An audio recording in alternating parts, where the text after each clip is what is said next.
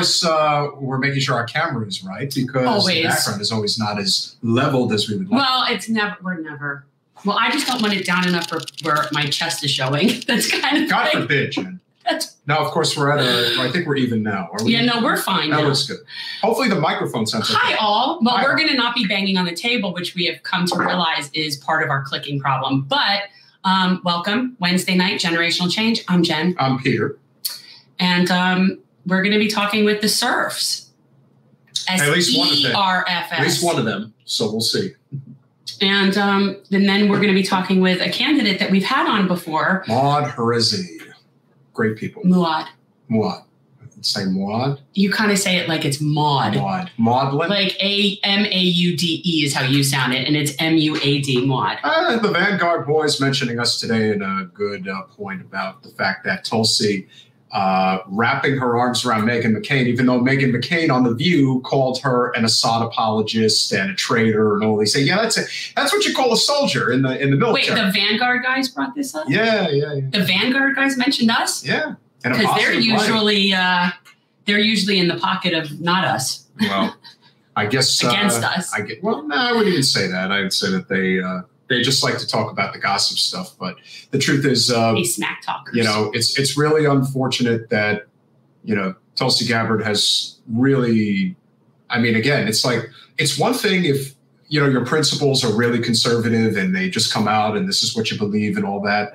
It's another thing entirely to just completely jump the shark regarding being on the Republican side. Well, except for that pre like that that assumes that pr- presumes that she was ever really left in the first place. And so when someone switches like that, but where's your integrity though? Oh no, no, no. There is no integrity. There's just people using talking points to promote themselves to different demographics. So if being progressive is what's selling at the time, then you can promote yourself that way. But I don't think anybody does that much of a 180. Like nobody does that much of a 180 in that short of a period of time. It even just- if that is not. even if that's the case where is your integrity like where is it how, how could you wrap your arms around and this is all about the fact that Meghan McCain's book has been a colossal disaster that's a hasn't sold and even our friend of, even our friend of the show uh, Sean from uh, the actual Justice Warrior, you know, he's on the conservative side, but he let Meghan have it too, and was like, you know, what you're supposed to do is like buy up a whole bunch of these books and have them get distributed.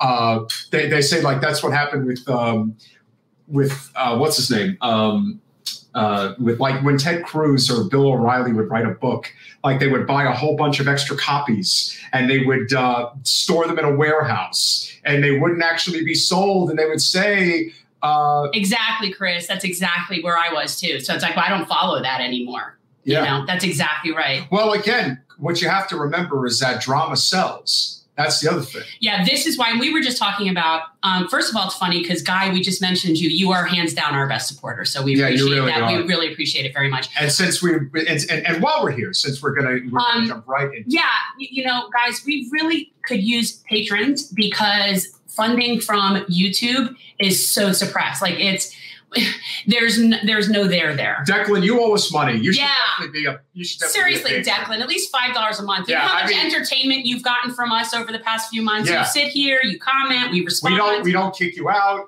I occasionally you get timed out. Don't be mean to my guests, but like you know, yeah, people throw five bucks a month our way if you can. We'd really appreciate it. As low as five dollars a month, you can become a patron of our channel. And again, No. do not take a salary. The no, money. well, there's no money to take a salary. Even I hate when you say that because no, at some point it would be nice to get paid for what we do. However, right now, all of the money for this podcast goes into our Gen Core, which is a 501c4, and that money goes towards service.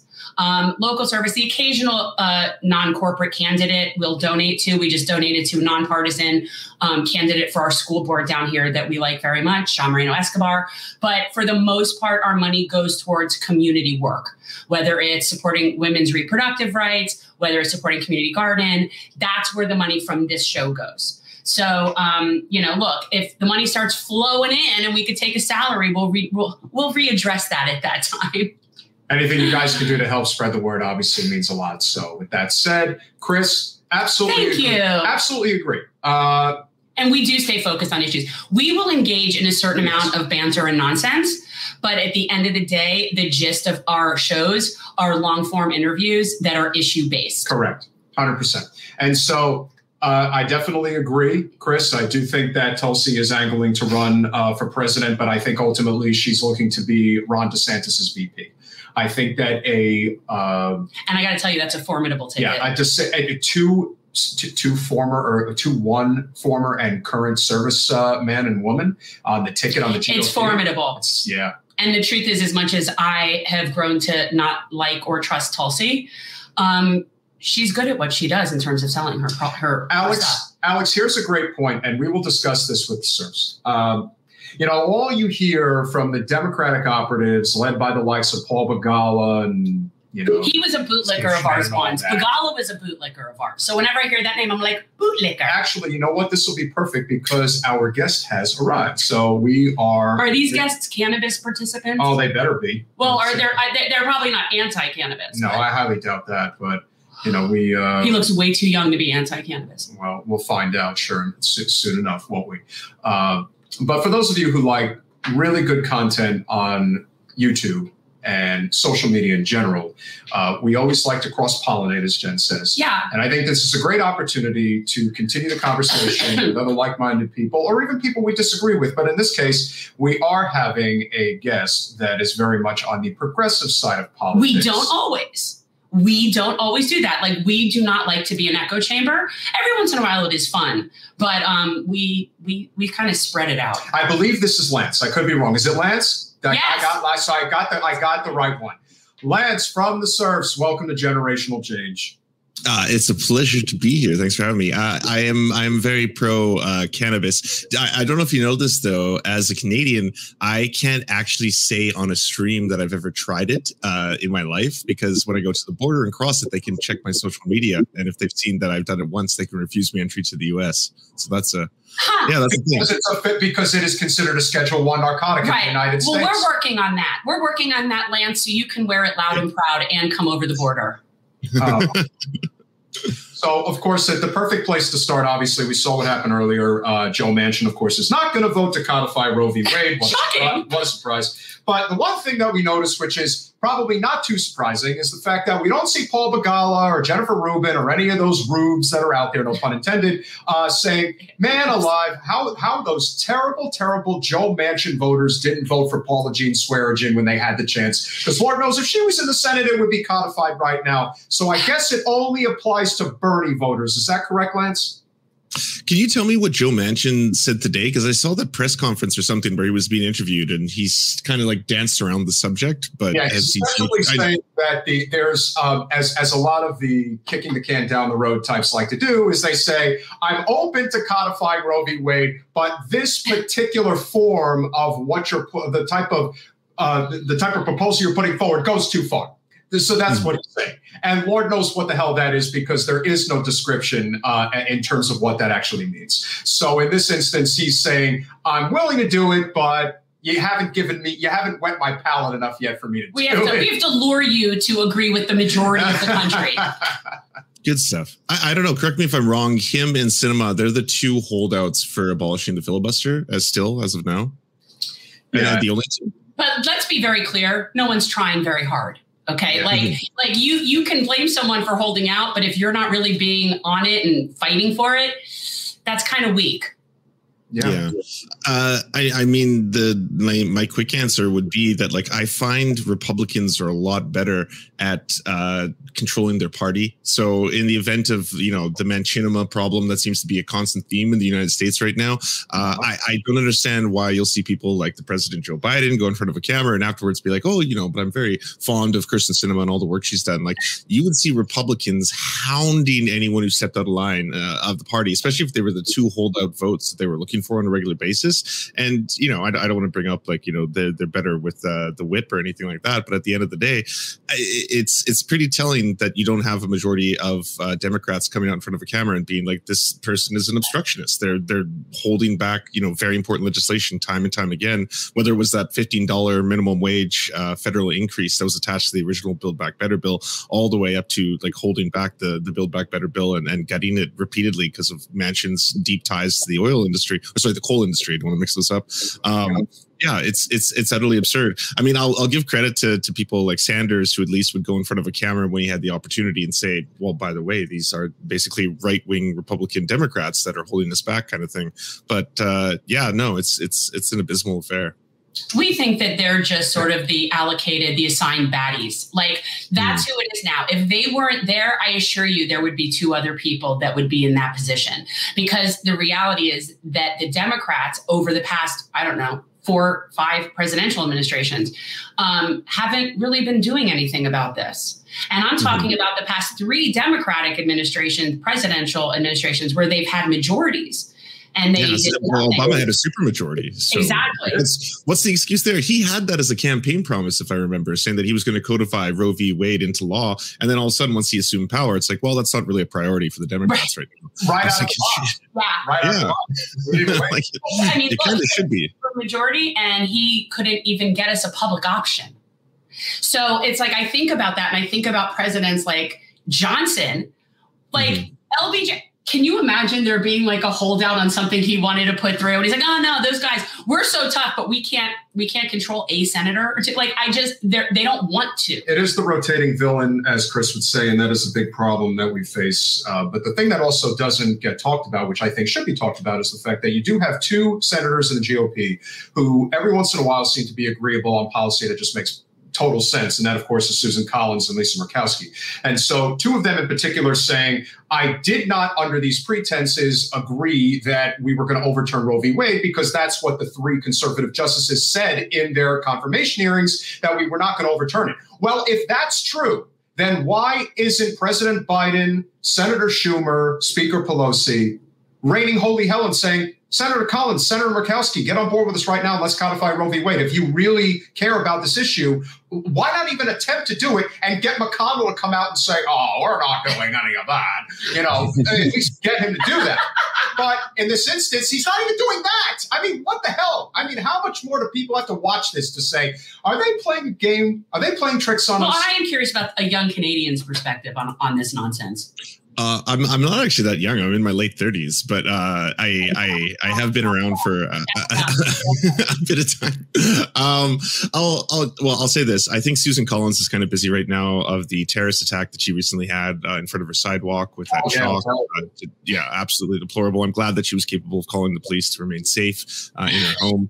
Uh, but no, it's like from an outsider's perspective. Well, I'll tell you this in Canada, you're going to have a lot of liberal check marks on Twitter. And this was just disgusting to see who are all going off about how amazing it is that we don't have to deal with this problem in Canada. Canada's this lovely utopia and we'll never have to worry about that. Abortion in, this country is just decriminalized, which means that obviously it's not a criminal activity if a doctor wants to provide it for uh, a woman or a trans man or whoever else is seeking it. So that, like, at the same time, we have a massive problem with forced sterilization of indigenous women. There was a lawsuit as recently as 2008 where about, I think, close to 50 to 100 women uh, are suing the federal government for having experienced, uh, you know, uh, forced sterilization. So it's been a massive problem for years in terms of not having reproductive rights for indigenous people in Canada, for Black people in Canada, you know, people in marginalized communities. Well, at the same time, they like the posture right now that, oh, we're so much better than the Americans because we do have uh, complete access to abortion in this country. I mean, all that being said, uh, I my heart goes out to uh, you know Americans because it's such a, a, rock and a hard place. It seems to be this position where it's like, well, you should do the responsible thing, and then you should mitigate the harm by voting for the party that's not actively trying to legislate against women's bodies, absolutely, or actively trying to legislate against the trans community, or trying to look at the genitals of trans kids, or any of that really fucked up shit that Republicans are doing on a regular basis. That is fucked up. That needs to be like, sure, push it off. At well, at the same time, the Democrats are woefully inept at actually putting forth the legislation or or fighting for it, uh, you know, in the public eye, on camera, when you have the press, when you have the opportunity uh, to get something done. I, I, at which point, like, I understand why there is a huge uh, young voter demographic in the U.S. that is so jaded with the political process. Because what does it look like to them, right? Yeah. And I, I think it's interesting because we talk about it in terms of their failure to codify Roe over the years. But there's another really big factor here, and I harp on it a lot, is the amount of Democrats that approved all of Trump's judicial appointments. And they've been doing this for years. You don't get to sit there and sign off on, you know, very conservative radical jurists and then act so surprised that this is happening. And the other factor is you have congressional leadership campaigning for anti-choice candidates like Henry Cuellar oh, against oh, yes, that right these are pro they call themselves pro-life. I call them anti-choice. We could call them forced birthers. I don't care. But they, but it shouldn't be somebody that the leader of the democratic party who's claiming to care about this issue is down campaigning for an anti-choice democrat what are do you know what Cisneros' chances are right now outside of getting Pelosi's endorsement from Cuellar or sorry to Cuellar? Oh, It's a it's a coin flip because he's still under FBI investigation, and you know she's going to have uh, she she's got a lot of money. Yeah, that's funny, right? Right. Um, you know he's he, she's got a lot of money, um, but this race is a very unique race because it really comes down to immigration. That's the issue, and I can tell that because of where the vote splits uh, were during uh, the initial primary. Uh, she cleaned up in San Antonio, but he cleaned up on all the border counties. So it's a very distinct race, and depending on how hard she's going to lean into that issue in a red wave year is probably going to determine whether or not she's able to get over the finish line. I think she's got a puncher's chance of doing it. I think also the hmm. fact that a lot of people are, I mean, I think they're doing a pretty good job of drawing attention to the race because of how hypocritical the party apparatus really is. But at the end of the day, it's got nothing to do with being uh, you know, pro-choice or being anti-choice. It has everything to do with whether or not you are bought and paid for by corporate special interests. Henry Cuellar is, Jessica Cisneros isn't, and that is where it ends. And the more we talk about that is the singular issue of our time in politics, is the sooner we'll get to the realization amongst even, you know, normie voters that, yeah, maybe we shouldn't be supporting candidates that are funded by Raytheon and, you know, Big Pharma and you know, big oil and all those companies, because ultimately they are the ones who are determining how our legislative you know branch operates on Capitol Hill. And until we get to that point, we're just going to continue spinning our wheels. That's something I also wanted to ask is that like outside of because I've seen progressive people do it, calling out say Nancy Pelosi for supporting this pro-life candidate who uh, I believe is on the record of saying that he still would want it to come down to a woman's choice, but he is essentially pro-life as as his own philosophy, right? Like he's a Catholic, and then he feels deeply about uh, you know the sanctity of life begins at conception and all that weird stuff. Um, so, is is there a push beyond progressives? to call that out, to be like Nancy Pelosi? Why are you on one end saying that you actually care deeply and you, you should vote blue no matter who? And we got to fundraise off this issue because the Republicans are coming for reproductive rights. While at the same time, I'm simultaneously supporting Cuellar over Cisneros. Um, I mean, we do, and I definitely have heard people that are consistently um, left and try to be, you know, very consistent on their views have mentioned this. But in terms of like people within the party structure, no one's saying anything. They're all falling in line on this. This they can fall in line on. They can't fall in line on supporting actual, you know, help for people. But this one, they can just fall on, in line with her. And so, no, they don't call her out. And I, it's just gross. Our representative was just have had a rally a pro-choice rally stand she loves to grandstand on this because it's an easy one and she could fundraise and and 70% of the country agrees and you know no risk and she'll go out there and grandstand on this like it's some big thing but yet I don't see her challenging Nancy Pelosi's support of a pro-life Democrat. I don't see her turning down approving far-right just judges. You know, I just people don't pay attention in the interim years, and then this comes up, and they think these people are their champions. They're not your champions. Can you give me some of the examples? I'm just curious. What are some of the Democrats who supported the appointment of Republican uh, judges? All of them, Nancy, and we just put it up. Our our Chris said that he doesn't remember which year it was, but yeah, there was a year in particular where she fast tracked, rubber stamped all these uh, all of Trump's judges because they wanted to go on vacation early. Yeah, that was uh, that was in the summer of 2019. So it's whoever would follow in line with Pelosi, like whoever would get in line with her. They all signed. Like this, this was something that nobody paid attention to. It was all under. Yeah, the there was an initial movement to try to halt some of the, um, you know, the federal appointed judges in certain states, and ultimately they were like, "Nah, we're just going to do it anyway." And and that's the, you know, there's this consensus that you know basically the Democrats are paid to lose. You know, they're not really making the effort that is necessary because on the one hand, you know, we think that the best thing that's happened in politics during the Biden administration, in terms of the movement, was Chris Smalls leading the effort to uh, unionize Amazon. And, oh, absolutely. And so as a result yeah. of that, he has him at the White House while at the same time he's offer he, he's uh, signing new contracts for Amazon. So it's like you're saying one thing and you're doing something completely different. And this is where people look at the duality that exists within politics and they're tired of the lip service, as I know, you know, we are, because we are desperately trying to stave off this, you know, theocratic takeover, if you will, of our electoral system and and frankly our uh, our government as a whole. it's gotten to the point now where there is significant minority rule and we're staring down the barrel of a gun of uh, President DeSantis or President Trump in two years. I think it's not hyperbolic to say that. And, you know, unless there is a massive non corporate uh, wave of a candidate that can rise up and either challenge Biden or is able to potentially break through in a primary in 24, you know, we really are in a very precarious place right now. And a lot of it is just their doing. And there's so many things that the president could do to mitigate these problems or even you know end them altogether. He's just not doing anything.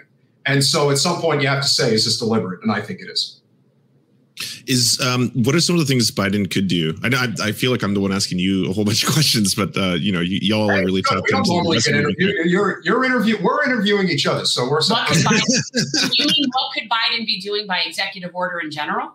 I don't know if he can do anything by executive order as far as what I've read. What what I what I think he could be doing is making this a front and center thing where he he comes in front of like he has unlimited press power. That's what I think Donald Trump oh, yeah. utilized so very well, right? Like he knows that I can get billions of dollars worth of free press anytime. Like he had CNN filming chairs for for what like 25 minutes or something because they were waiting for him. So he has the power as the world's most famous, I guess, uh, human right now to be able to say, hey, by the way, I want to talk about an issue. Boom, MSNBC, ABC, CNN, they're all going to listen to a proclamation that he makes. So I think he could go in front of cameras and and start really trying to drive home that this is uh you know the state trying to force uh, people to give birth against their will something something of that line or to call out people who are being obstructionists within his own party. He could do that too but the democrats don't really do that. But outside of that is, is there something he can be doing? Because i know they're going to be trying to uh, push through uh, the women's health and reproductive act again through the house and the senate. It won't make it past the senate of course because uh, you won't have the more than 50 votes but um, is, is there something else he can be doing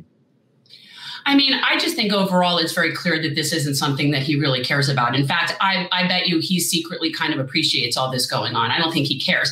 And I and and we when we were talking about judges, um, I recall him sitting on Obama's administration and them actually tolerating their appointment, just sitting there and not getting a hearing. And nobody was standing up that I saw and fighting for Merrick Garland to get a hearing. They weren't doing anything. So, you know, there's a lot of things that he could have done up to this point. But now, if he really wanted to fight for this, he is the strongest voice in the country. Like that is the biggest platform in the country. So I think that is the power. And that's what we always talk about, even with Congress people, isn't what they can necessarily do via policy, but what they can do via public opinion and how we can start, you know, building up momentum for that. But when you're just completely like, I mean, they're so impotent and and you have to wonder, is it by choice? I mean, I think it is.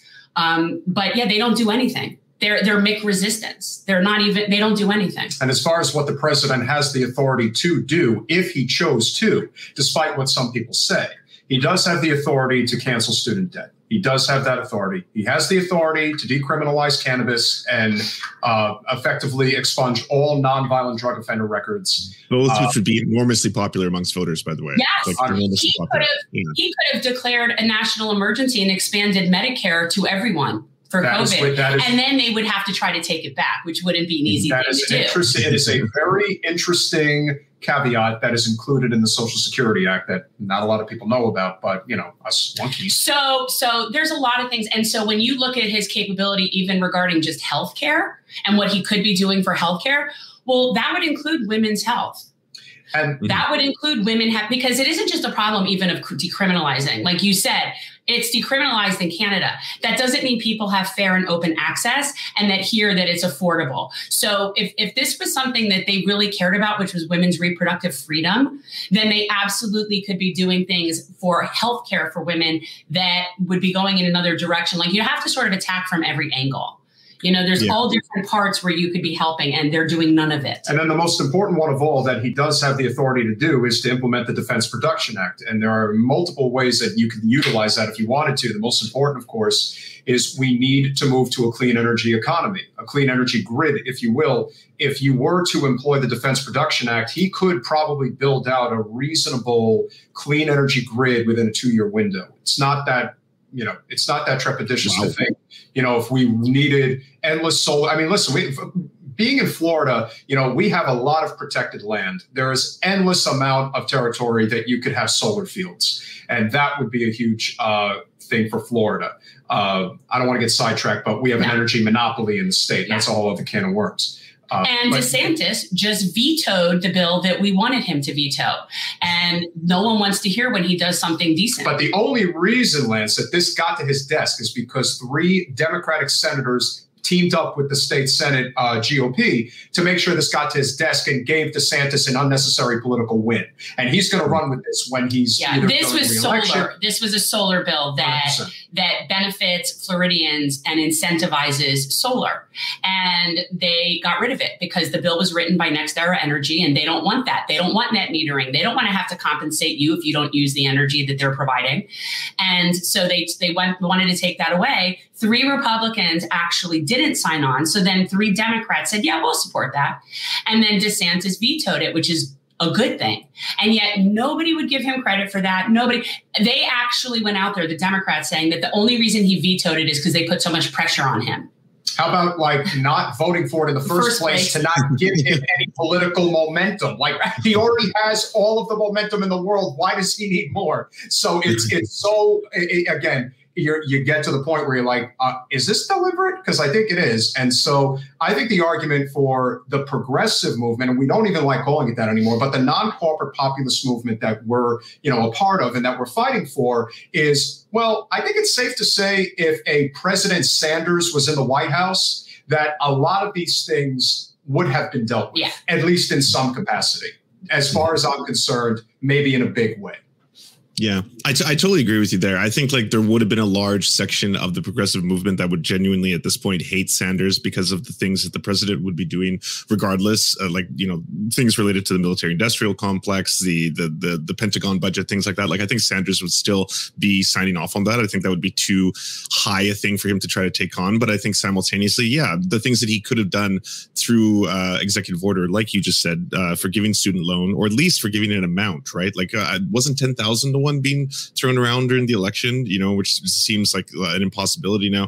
But the the one related to uh, pardoning all nonviolent drug offenders, that would have incredible ripple effects and, and yeah. be something that would be so substantial, especially to marginalized communities. And it is something that is shown to be popular. Like I think that's like sometimes the left, and I mean this globally, has to pick battles that are going to be popular uh, for everybody that are winnable. And one of them is ending the drug war. Like it's something that most people have kind of come to their own understanding, unless they're like you know very Puritan Christian, that this will have a net benefit to society. That we need to stop criminalizing people's personal behavior and consumption because it's leading to the worst possible outcomes. We have more dangerous drugs on the streets than ever before. It directly uh, helps benefit uh, you know crime families, crime bosses all that kind of stuff. So this is something that I think a lot of people could get behind.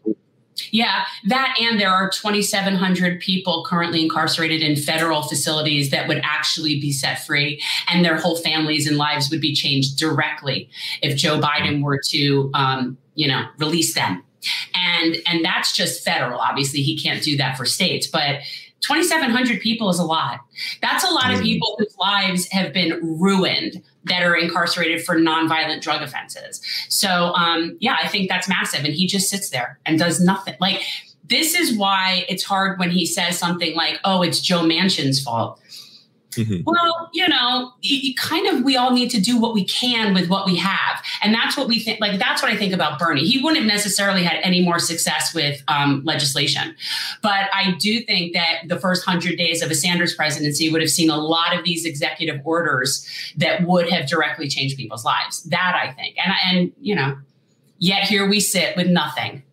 Yeah, yeah, and unfortunately, um, the corporate stranglehold that is on our government is really the the order of the day, as you know, alluding to what we discussed earlier. And this is why we don't have the massive change that we need. And this is again why President Biden doesn't do anything, because if he were to do anything, it would go completely in the face of the heavy, you know, money hitters of the party that are completely juxtaposed to anything that is beneficial to workers, the labor movement, and that is the reckoning that I think a lot of people have to have regarding politics is you can't be, you know, pro corporate power and pro labor power at the same time. The two things just don't coincide. And so I believe that the, the greatest opportunity that we have as a movement can really be behind labor. Although, right now, after what we just went through, because we actually went to Cleveland to support Nina Turner and oh wow, nice! I was I was doing everything I could from Canada actually for that campaign. Yeah, no, I mean we went for the last weekend to canvass for Get Out the Vote. Um, nice. yeah, yeah. But unfortunately, uh, she got thrown under the bus in more ways than one, and it really speaks to just how discombobulated uh, the left is. And you know, we may not have the biggest channel, but part of the reason I think we don't is because we don't get mired down in the constant mudslinging that goes on back and forth with a lot of these channels. This constant. you just brought on someone who always does. you do a good job of it. No, I'll give you credit. Somebody's got to do the dirty work. But uh, we call people out when we think it's particularly relevant. But for the most part, we focus on issues, policies, experts, authors. Like for the most part, that's what our format is. I would just oh, say so you, don't, you do real work, is what you're saying. Well, I, you're not a dumpster fire like the rest of us. no, I try. And here's the thing, because I, and I have a journalism background, but I do not refer to myself as a journalist now. But as what my background is dictates that I know to bring on the people that do know. Yeah. So we don't necessarily like we'll bring on Jordan Chariton or we'll bring on people that are experts and that fellow, are Can- fellow Canadian David Doel. Fellow Canadian David Doel. But like just people that we know are really in tune. So we're not like I'm not making any claims. I'm bringing on different people who actually have information. So I, I feel like I'm more of a journalist curator. but we try to but we try to make it fun. And and I, I would just say that within the confines of the movement, and this is where you were absolutely correct. Nina Turner is like there's nothing to think about there. Like that's a, that is as clear as day. Support her. She absolutely is as good a voice as you're ever going to find in politics, much less the movement. In electoral politics, there's no one like her. Yeah. She's one of a kind. Um, and listen, I have no doubt that there were mistakes made on her campaign for sure. But the fact that she really was left at the altar and no one, and I mean no one, gave up more to support Bernie Sanders than she did I mean, she was somebody who the Clintons and the Democratic establishment saw as, you know, somebody who was eventually going to become, you know, maybe a senator in Ohio and that type of thing. But she recognized what was more important. And for that, loyalty almost especially in American politics, it, it, really doesn't exist. It's it's uh, or as as you like to say, loyalty for hire. It's, it's well, yeah, you can't. And and we'll, we're we're writing a book about this kind of stuff now, actually, and we're referencing we're going to reference campaign things where we think that things went wrong, um, and there's definitely some loyalty confusion on the left in a lot of different directions that's causing a lot of losses. I mean, I saw Nina break her back for so many candidates go to where they, they, their district is to help them campaign and get out the vote and the work that she did on the stump which was so amazing. And then where were they? And and you know it's almost like we get to cleveland and we're like how no are we the only there. people here? Uh, like how yeah. is that possible? Yeah I, I, also I, did, I didn't understand at all. Why did the Justice Democrats come out with that weird excuse after the fact? Like after the election, where they were all like, "Well, you know, we're seeing a lot of like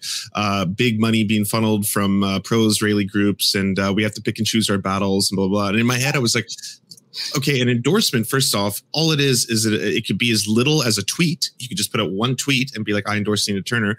That that would be it. You don't have to campaign. You don't have to give up funds. I mean, if you want to, awesome. If you want to put in the time, great. But I don't understand why all of a sudden it was like post uh, the, the, event is like, oh, well, we didn't have a choice. We had to do this in order to protect ourselves. And I was like, that seemed very off to me. It's it's cowardly and it's spineless. Yeah. And the reason that I can say that is there was somebody who did endorse Nina Turner right from the get go. And it is someone who is part of the leadership of the Congressional Progressive Caucus. And she actually, Katie Porter, endorsed Nina before the Progressive Caucus ever even mentioned Shontel Brown. So there are people that are willing to put themselves out there for what is right. Bernie. Well, yeah, Bernie, but I'm just talking, we were talking about like squad people. Um, and Bernie did come out and endorse Nina. It wasn't like he didn't pay attention to it, but um, there was no, like, when I'm in the campaign office and people want to take selfies with me and I'm sort of the most known person that's there for Nina Turner, that's not a good sign, people. Not a good sign. And that's how it was. I mean, while we were there, what Keith Ellison came, I think Cornel West. credit. Cornel West, but I Cornel West to me is sort of outside of he's non-political. I mean, he is he's involved. The biggest, and, and, you know, and, and, this is something that you do on your show, which is very good and very important. Um, you call out the hypocrisy of the cloud chasers, led by you know who. Uh, he wasn't there. You know, well, no, he wasn't, but he was like, uh, and but you know, he was trolling the hell out of Nina, and it's like, how could you troll Nina? And if that's not enough, weeks before the election.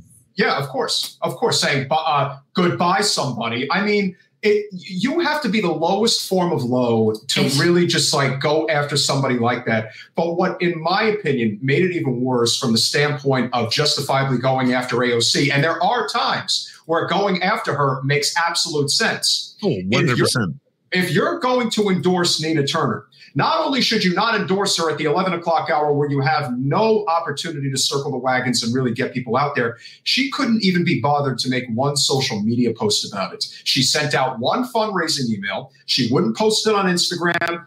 Nina had to basically do it all on her own and couldn't do it on Twitter either. And you're talking about millions and millions of people. Now, in hindsight, how much of a difference it ultimately would have made, I can't really say. But I know this if you have the amount of people in your arsenal that AOC has, which if we're talking about, look, she's got 13 million followers and all that, but how many like super followers? Maybe half a million, maybe something in that range. You're telling me that if she was really encouraging people to get involved in the race, that you couldn't have had an additional thousand to 1500 phone and text bankers on the on the campaign. You could have potentially had maybe 50 to 100 people who might have made the trip to Cleveland to That's exactly why they don't let her endorse. That's exactly why they, she doesn't do that. So to me, that, I mean, there was still more than a lot of the other people in what the squad or the Justice Democrats. I mean, she was one of the only people the day before who even endorsed. That's that's. I was like, I was flabbergasted by that. I, I was I was wondering to myself, what's the difference between this run and the last run? Because I felt with the last run there was a push, there was a bigger push, and this one it was basically you know there was a handful of politicians. Uh, TYT, to their credit, did a huge push uh, for Nina Turner. I think Cenk spent like twenty five thousand dollars of his own money. Yeah. Yeah. yeah um, but, I think the difference is that now they have an incumbent. And that incumbent, while she's only been there for half a second, went out and joined the Congressional Progressive Caucus. So now they'd be now they're working against somebody that's one of them. So in, in the special election, they didn't have that. Um, and and so I think that's a big part of it now. And they they actually see the corporate side sees Shontel as an ally because she is. Right? Mm-hmm. You can say that again and again. She's she's corporate whore. But no, but but you know what? There is there there is no there there as you like to say. Yeah. You know, she's there. not. Uh, she already has multiple ethics violations. She's still the chair of the Cuyahoga County Democratic Party, which is a clear violation of the bylaws. You know, we know laws don't actually apply no. when it comes to corporate power. uh, but she also was somebody who didn't even have a ground game. There was nothing there. And how great Nina's ground game was, it's hard to say because we were there and it left a lot to be desired. But you know what? When everyone pulls back, when everyone leaves her in the dust, it's like what the hell, man? Anytime that I was ever at a Bernie rally or any political rally that Nina was there, there was no one I looked more forward to hearing than her. Oh, she's the best. No, she's so captivating. Yeah, I, I managed to interview her the Sunday before the election, and it was only I was one of those things where like you you get 25 minutes because obviously she's got to go onto this show and then go into that show and all this kind of stuff. But those 25 minutes, I was just like, what a speaker! You know, what what an incredible speaker. You, you have a way with words, and you can make almost every end of your sentence sound inspiring. Like I, that, that's certainly like that's a gift. Um, It, and it yeah, should it was- be. Well, I was I was going to say it was it was heartbreaking, except for of course her concession speech, which is one of the best concession speeches I've ever heard. How are you inspiring in your concession speech? like you're you're you're getting me fired up. In I've never had that before. Where I'm watching concession speech, I'm like, oh, I'm inspired now. This is wild. You know? Um, yeah, actually, we are going to be we are working on starting a super PAC. It's going to be the anti-corporate PAC, and we're going to be. I'm, I'm just responding to one of the comments. Yeah, yeah, Our goal is going to be that for non-corporate people that are fighting against corporate interests to the extent like that Nina was, we're going to be like Batman.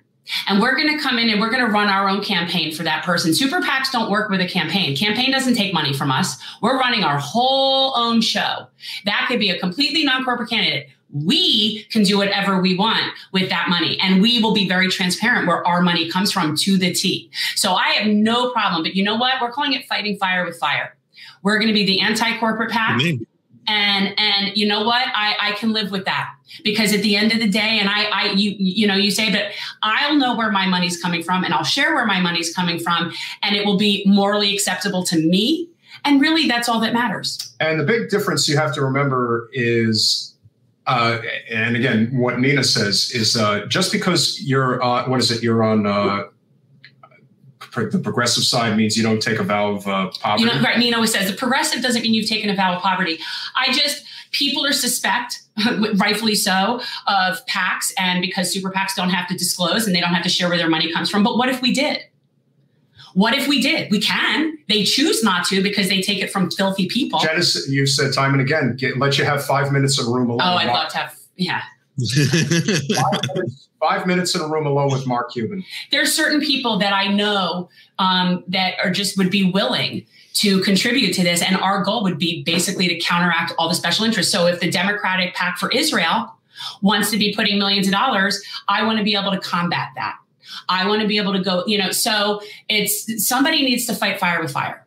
That's that's just where I'm at The now. problem is, is that a lot of times these packs get started and then they end up becoming cash cows for people, and that's the and that and again that probably more than any other reason is uh, and again not going to mention any names or any campaigns, but uh, the grifting is really bad in progressive circles. Candidates who are progressive get taken advantage of. They get grifted horrifically bad. yeah, But if there's one thing that I think we have that we've established since we've been involved in politics since 2019 is that what you see is what you get. We're not doing this for money. We're doing this because we give a damn. And it would be so much easier to just go that route and say, yeah, we're doing this because it's all about, you know, the money. yeah. Well, I will take billionaire money if billionaires Well, want to gonna put their money behind non-corporate candidates. Yay! what what about super PACs makes them uh, so lucrative? If you were like, if the two of you made a super PAC, but you were obviously transparent and you were saying out loud, this thing is called "Fight Fire with Fire." We're going to use this exclusively to promote uh, like uh, progressive politicians and stuff like that. What? Why would a I don't know a, a, a billionaire ever want to put money into that? Like, how how does How does that work? yeah? Jen is- convinced she has superpowers. I'm convinced I have superpowers. No, because we have seen that there are people, there are people with money. We had Joe Sandberg on our show. He is somebody that has a lot of money. And that's the kind of thing that he would get behind. So we Nice. we've seen that there are very wealthy people that support the idea of you know democracy and like people to be able to be represented. So it's not as many. It's not like you know Jeff Bezos is going to be like contributing in any way, but there's enough wealthy people that actually still support democracy. I've met them over the past few years. So it, it really, yeah, Mark Cuban would be a good one. But there, there really are people that see it as that the takeover of the system in general is a net negative. So it isn't necessarily that they would agree with me on everything. But if they agree with that corporations shouldn't be buying our politicians and they're willing to put their money behind people that will work for their constituents then yes i will take their money and it's it's bizarre to me that people aren't grasping this concept I yeah, guess it's they're so jaded they don't trust that somebody would actually do that. No, because unfortunately, and Lance, you brought it up. It's true. Uh, Justice Democrats did start out as an organization that seemed to really be on the right path, but they have completely lost their way. And that is uh, emblematic of the fact that there are way too many people who do get into this with financial aspirations. Not that you shouldn't be able to make a living, but ultimately, there are people that will start a pack and they'll end up giving themselves like, you know, 25, 30,000 a month salaries. So that's a that, that that's where the real problem lies in many ways. And if they're not actually working on behalf of the candidates that are not taking corporate special interest money, you know, again, you can be a very wealthy person, but your interests are not with that of, let's say, Amazon or mm-hmm. with Walmart yeah. or with Raytheon or Boeing or Lockheed Martin. You know, that to me is what it's about. Stop! don't don't even. Bother. So frustrating. Don't bother. There's always going to be people who you can't agree with. Lance, could you please tell Jen that there's going to be plenty of trolls anytime? well, I was I was actually going to bring up that someone in your chat said fight fire with water, and I guess that's uh that, yeah. that is true. yeah, that's true too. But the point is, is what we've been doing isn't working, and unfortunately, most people can't raise enough small dollar donations to actually fight the the corporate interest. Bernie did it, and there were certain people. Alex did it, but it's definitely the outlier. There's and also so, something to be said for certain candidates who are running for office and don't exactly have. There's almost like an it factor that people have to feel when they are getting the support of a candidate. And I got to be honest, I don't 100% agree with the idea of a super PAC. I don't. I'm, I'm just telling you where I stand. And I think that there is also I mean, well, I was I was just going to say if people like uh, you know you're saying are willing to put in vast amounts of money into something that they believe in politically, and the only thing holding them back is the existence of a super PAC that they could trust in, then I don't see why you wouldn't. If that is actually, I didn't even know that was something that would be on the table. I assumed most super PACs and giant donors come again from in America at least large corporate donors and either corporations or something to that effect. Well, I do think that again. Um, people are also recognizing that the system is kind of uh, cratering in a lot of ways at this point, and that's a huge problem. So when workers can't make enough to live, like how much more, how much worse do you think it can possibly get before people really start? Doing things that are much more irrational. Like everyone is up in arms right now that you have citizens going to the house of a Supreme Court justice and telling him not to overturn Roe v. Wade, and they're literally acting like it's the end of the world, like something terrible. Peacefully, peacefully, we should add. yeah, peacefully. Uh, what if it isn't peacefully? Like, do you know? Do, do people not understand mm-hmm. that you can only push people so far for so long before they're like, "Ah, the hell with it! I got nothing to lose anymore." You know, that's mm-hmm. that's where we're heading right now. And our elected officials, our government doesn't want to do anything to help us. Nothing.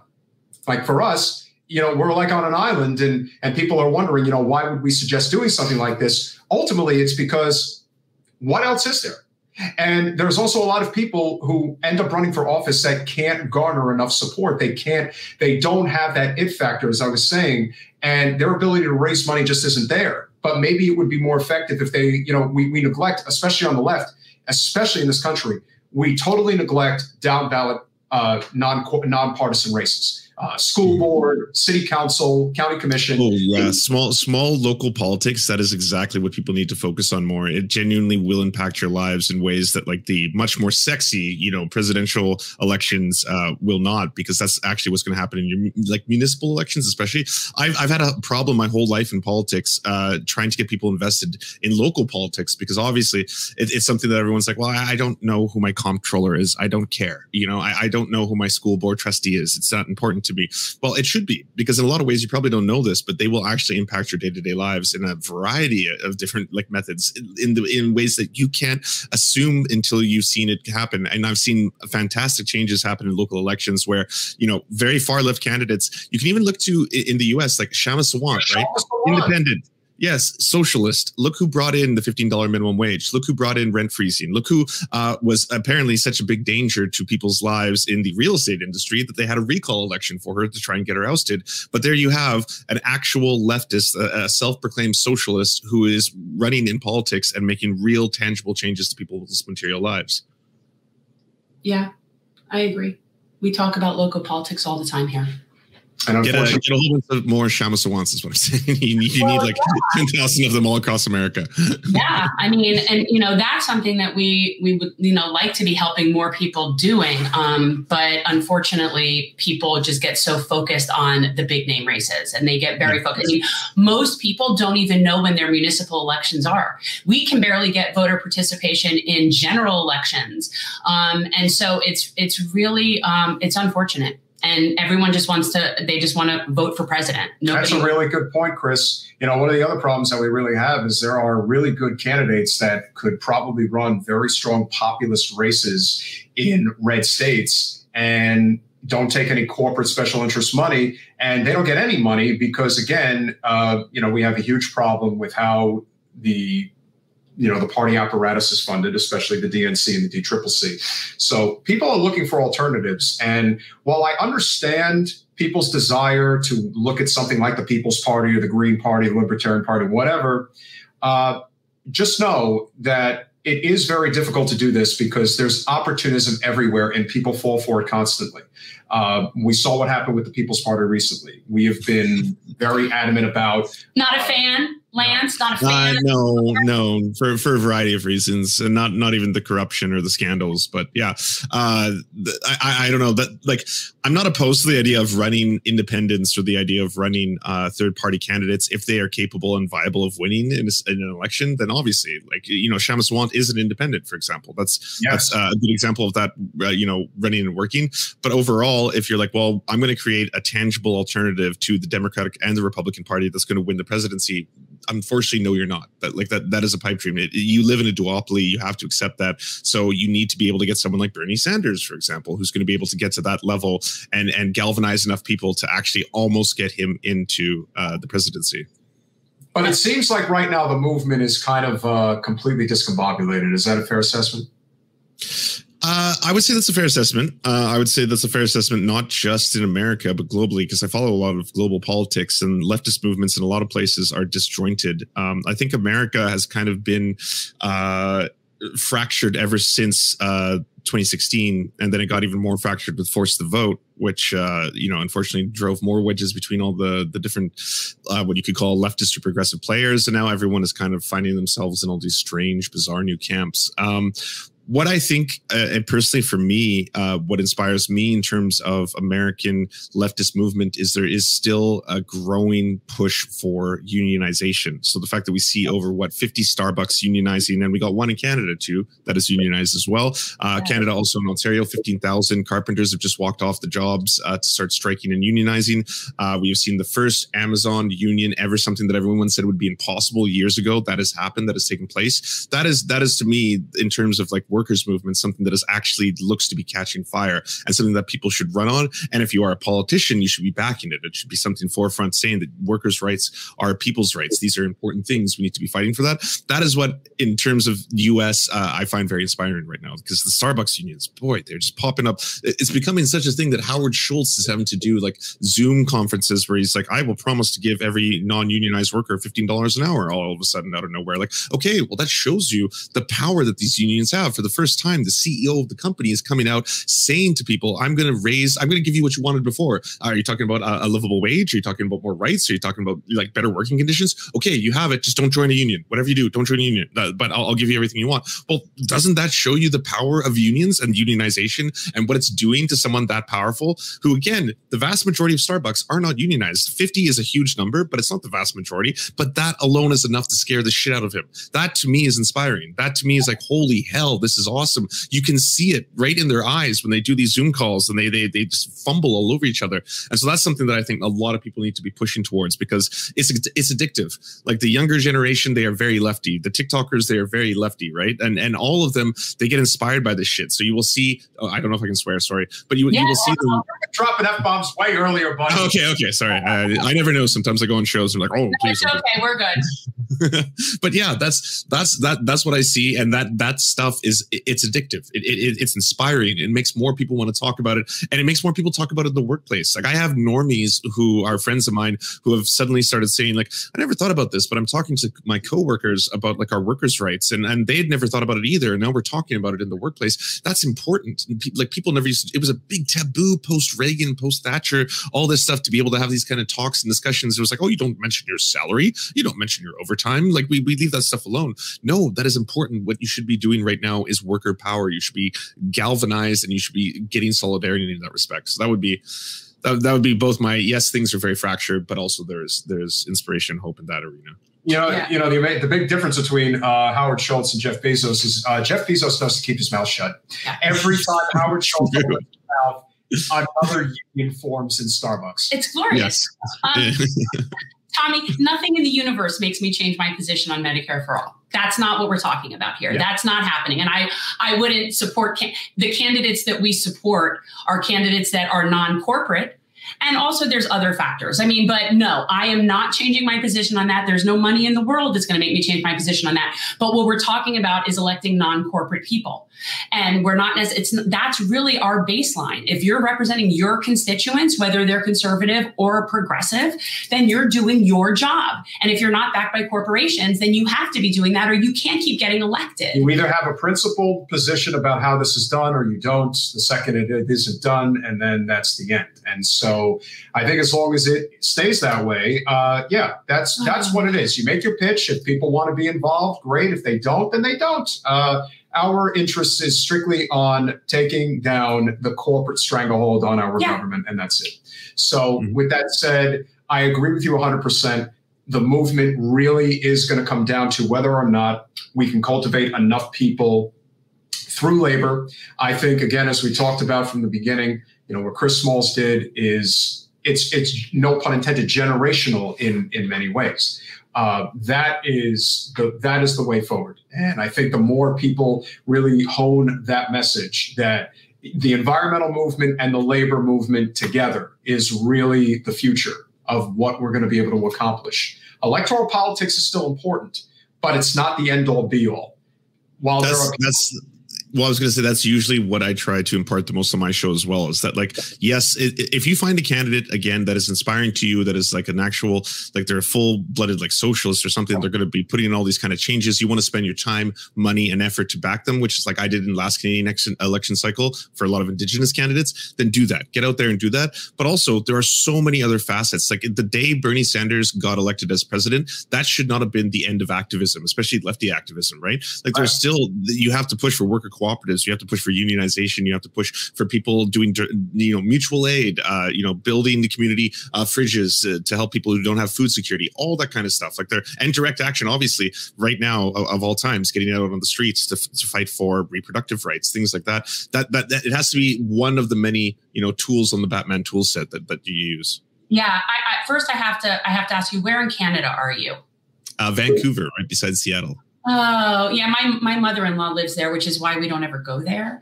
Um, but I actually do love it. I, no, let me tell you, I actually really like it there. And in fact, I won't even go to Seattle until after they're no longer with us because it's just too close. But oh, so morbid. I, I am morbid. But look, none of us is getting out of here alive.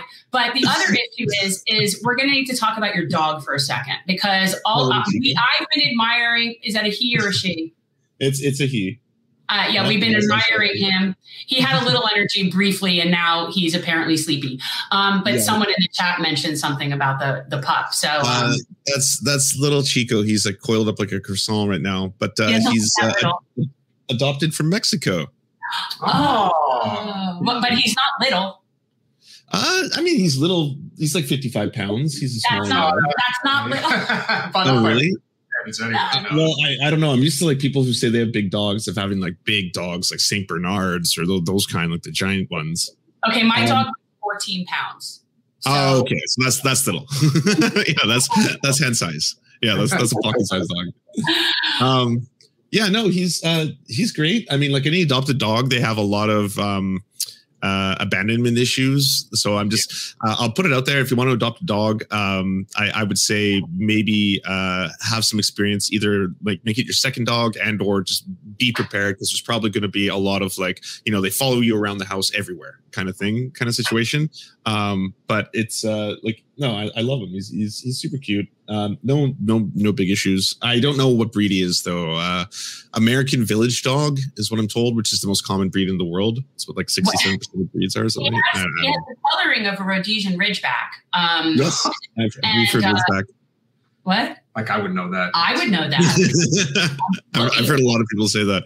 They've, yeah. they've said like uh, Vizsla, Ridgeback, uh, uh, a little Chihuahua, just because his ears are enormous and cartoony. Um, okay, but, but the, thought of a, yeah. the thought of a Rhodesian Ridgeback um, having coitus with a Chihuahua seems extremely painful to me. uh, if, uh, d- d- despite her uh, her her lowbrow humor every once in a while. Uh, we hope uh, if Jen ends up uh, somehow running for office again, you'll help promote us. Uh, yes. Oh no, absolutely. I'm. I'm. Hey, my my door is always open to help uh, lefty politicians trying to get in uh, to any form of office because I, I think that is crucial. I I am on board with your strategy as even as an outsider. I mean, I I I've, I've, canvassed for American politicians because I've wanted them to win. I've canvassed for politicians in Britain, for example, because I wanted to win. I've um I I, I made a, an app because I couldn't donate to Bernie Sanders' campaign. So we made a little app called Bernie Sanders to try and fundraise money that way uh, outside. But like, I, I, I, think leftism is an international movement. Uh, I'm really on board with like Michael Brooks' uh, analysis of that. And I want people in America to have. I want people in America to have that stuff because I think everyone collectively will live better. You are the superpower, hegemonic, uh, you know, controller of the planet right now. So it is better if there is a stronger leftist movement in America and there is better uh, like quality of life for Americans. And I, I, I say that uh, as as a Canadian because I, I, want that to happen globally, kind of thing. So I mean, if you're willing to and, and, if we could replace Debbie Wasserman Schultz with this lady, I, I would think that would be a that would be an upgrade of massive upgrades if there ever was. So before you go, uh, what is Chico's Instagram so everybody knows if they're not already following? Oh my God, Chico does have an Instagram. I think it's Will Work for Food. Let me find out. I like that. will work for food. Maybe will work for food underscore or maybe double underscore. Let me check. Oh um, man, my partner is going to be so upset, so upset. She's like, "You had a chance to plug his Instagram and you didn't." How long have you had Chico? I've had Chico for just about a year now. So it's fairly new. He's fairly new there. Yeah, he he's fairly new. Um, I've I've had other dogs in my life. Like I grew up with dogs as a kid, but this is the first time I had a, a dog where he was like, uh, when he went outside, he would be so reactive. And for non-dog owners, that just means he barks at everybody. And yeah. naturally, your your instinct is to say like, uh, you you want to scold him, right? You're like, oh, stop it, you know, like blah blah blah. But they're actually doing that for uh, out of fear um, so that's that's something I learned is that he's actually scared. That's why he's doing what he's doing. Uh, it's will work for snacks underscore underscore. Will work for snacks. Yeah, it's will work for snacks. Will work for snacks underscore. There you go. If you want to follow Chico's many exploits, it's will work for snacks underscore. That's the Instagram handle. Sure, We're gonna have to follow that. If you want to follow a very cute pooch. Uh, this is definitely something you should do. Lance, we really appreciate it. Appreciate all the work that you do. Again, it is very necessary. Even if we can't have unity, let's have some solidarity. A lot of these channels, a lot of the things that we're trying to do, if we really made a collective effort to try to work together, especially on most of the issues that we agree on, I think we could get really far a lot of this uh, movement is really kind of uh, you know decimated in many ways right now. But we really make a conscious effort to try to have these conversations because we all should be familiar with one another. And it's a lot harder to not like people when you actually know them. I, I think that that's uh, that's also something that'll, that, that a lot of people uh, avoid doing. So uh, we're very grateful that you came on. Um, you know, if you ever want to have us on or have another conversation again down the road, let's do it and uh, keep. Uh, I mean, in all honesty, we do it for. There's a couple of reasons. One, yeah, we want to promote the show. All right, that's it. And when you bring on someone else who brings their viewers, it's it's a good move. But really, the point is, when we get more viewers, that means more people are getting a well-rounded message from all different sources, and I just think that makes them richer um, in terms of information. So that's why that's what I think is, and that's like my spider web. I think of it like a spider web. And the more connections we make, the stronger that we are. So that's sort of. And also, um, the right does that really well, by the way. Dave oh, Rubin will have on Joe Rogan, who will have on so and so, who will have on so and so. And so they've cross pollinated all together. All right, I want to see his his face. Let me see his face. I need to see his face. Come on, Chico. Chico. Chico. Oh, that is not a little dog. Okay, by any standards, that is not. Oh, he's teeny. Oh, oh, oh.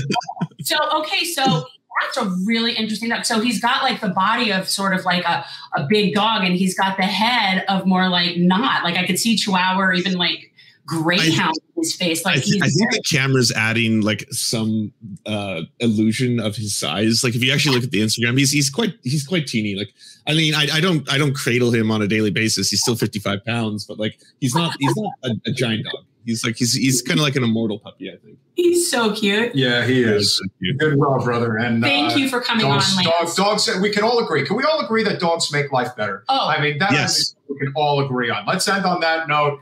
Lance of the Serfs, guys, check out the Serfs if you haven't in the Serf Times on YouTube. Great content. You'll laugh, you'll cry, you'll have a good time. See you around, brother. Thanks so much. Anytime, man. Um, yeah, I have yet to come across a situation that would not be made better if someone handed me a puppy. Like, there is not a situation in the world really where if someone gave you a puppy, it wouldn't be better. Like that's just like that's just it's it's a net positive. I would definitely agree with that, but of course, uh, we don't have all peaches and cream to talk about, and of course, even though dogs I was liking make the talking about the puppies. Uh, so unfortunately, we are going to have to continue uh, talking about some not so good stuff. But for those of you who are here, and if you do enjoy our content and enjoy what we've been preaching, please go to patreon.com forward slash generational change. Again, it is for a lot of the things that you guys support mutual aid efforts, non corporate candidates, things that we do locally, community yeah. gardens, beach cleanups. We distributed hygiene. Yeah, we distributed hygiene packs on Saturday. We went around and did a run in Fort Lauderdale and distributed hygiene packs to some of the people that were out there. So we're really making an, a collective effort here uh, to make this uh, much more of a we're trying to inspire. Let's yes. put it that way. We're trying to inspire. transforming politics into, into service. So please hit the like button and share. So, of course, as you know, the Democratic Party continues to prove how hypocritical and duplicitous they really are. That's a good word. And if we are going to talk to anybody who really can speak to this, it is somebody who we believe is a very viable candidate for the for the U.S. Congress. Right. And this happens to be Connecticut's first district. And I want to say something about like when we have people on, we generally like we've had so many people on, and the truth is like I do forget people and mix up faces and names, and I forget what districts they're in and whatever. But I will say that if we have someone on again, like if we bring someone on a second time, that's a sign. Yeah. Like that's a sign that not only do we like them and want to platform them, because we'll platform anyone non corporate, but it's someone that we think is viable. I hate using that word, but someone that isn't just oh they're great and you know rainbows and unicorns, but somebody that is buckle them up real nice, Jen. Juan Hrezi, welcome back to Generational Change. Hey, how's it going, Jen and Peter? Nice to be back. How's everything going? Uh, things have been better, but I'm still very, very uh, optimistic because we have the people, and that's what they're afraid of. So uh, I'm, I'm feeling good. Remind us where in Connecticut one is. Remind us where you are, like what your areas are, urban, rural. What what are they? Yeah, so our district is centered around Hartford. Uh, okay. It includes about 25 towns in the area, uh, but the greater Hartford area is what you should be uh, visualizing on the map. Okay. Yeah. I've actually been there. Um, that city, when I was there, looked like it could use a lot of love. Um, I don't know what it looks like now, but it wasn't some quaint New England thing. I think that that that I was imagining when I went there. It was it was not rough, but it was definitely more of a Midwestern worker vibe than it was of a, oh, quaint New England vibe. Yeah. So uh, there are many rankings out there, but there's rankings that put it as the poorest state capital in the country, uh, Hartford, Connecticut.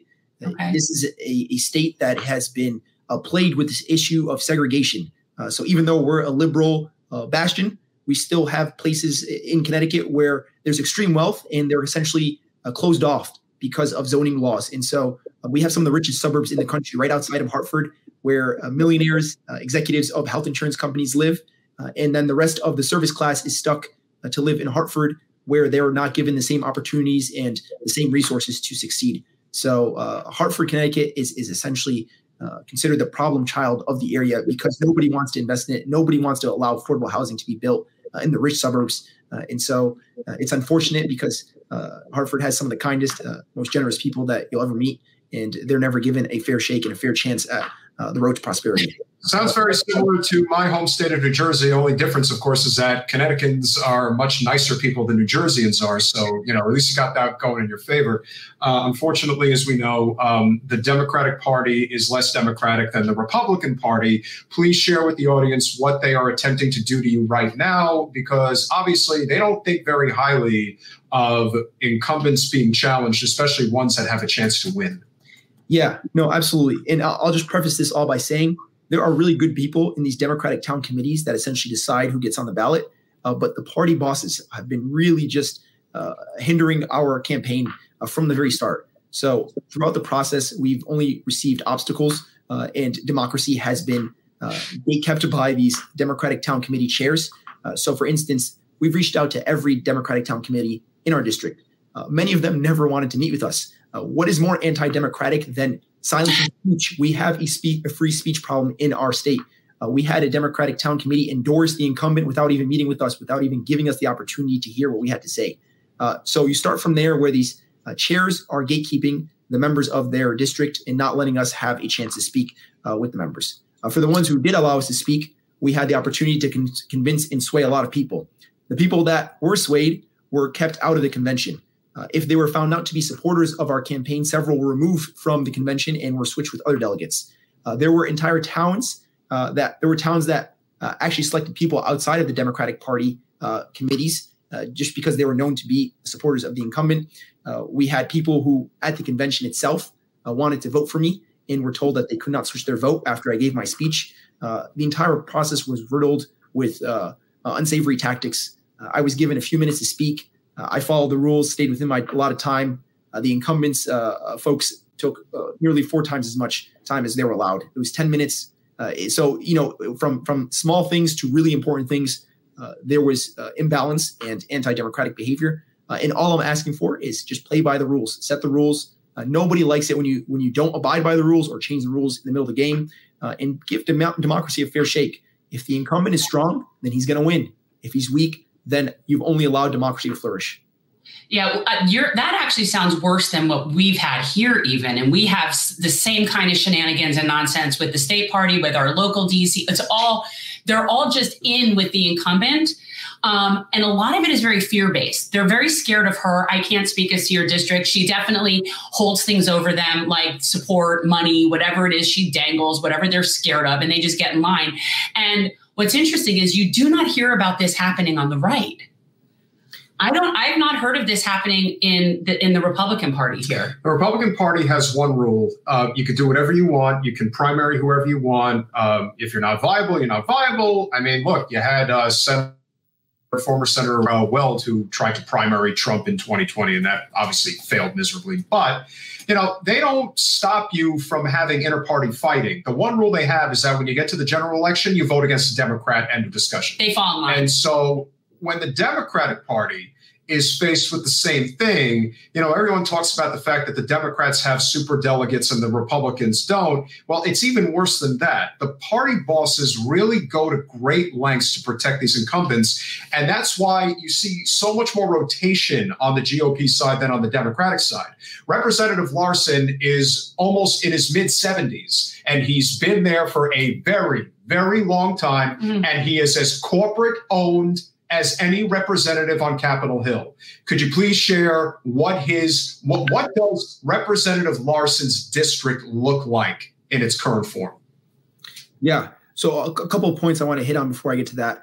Uh, so I don't want to let the Republican Party off the hook. They have their uh, you know share of problems. Uh, they have a cult around oh, yeah. person that has been destructive. Uh, my job isn't to criticize the Republican Party. I'm talking about my own party.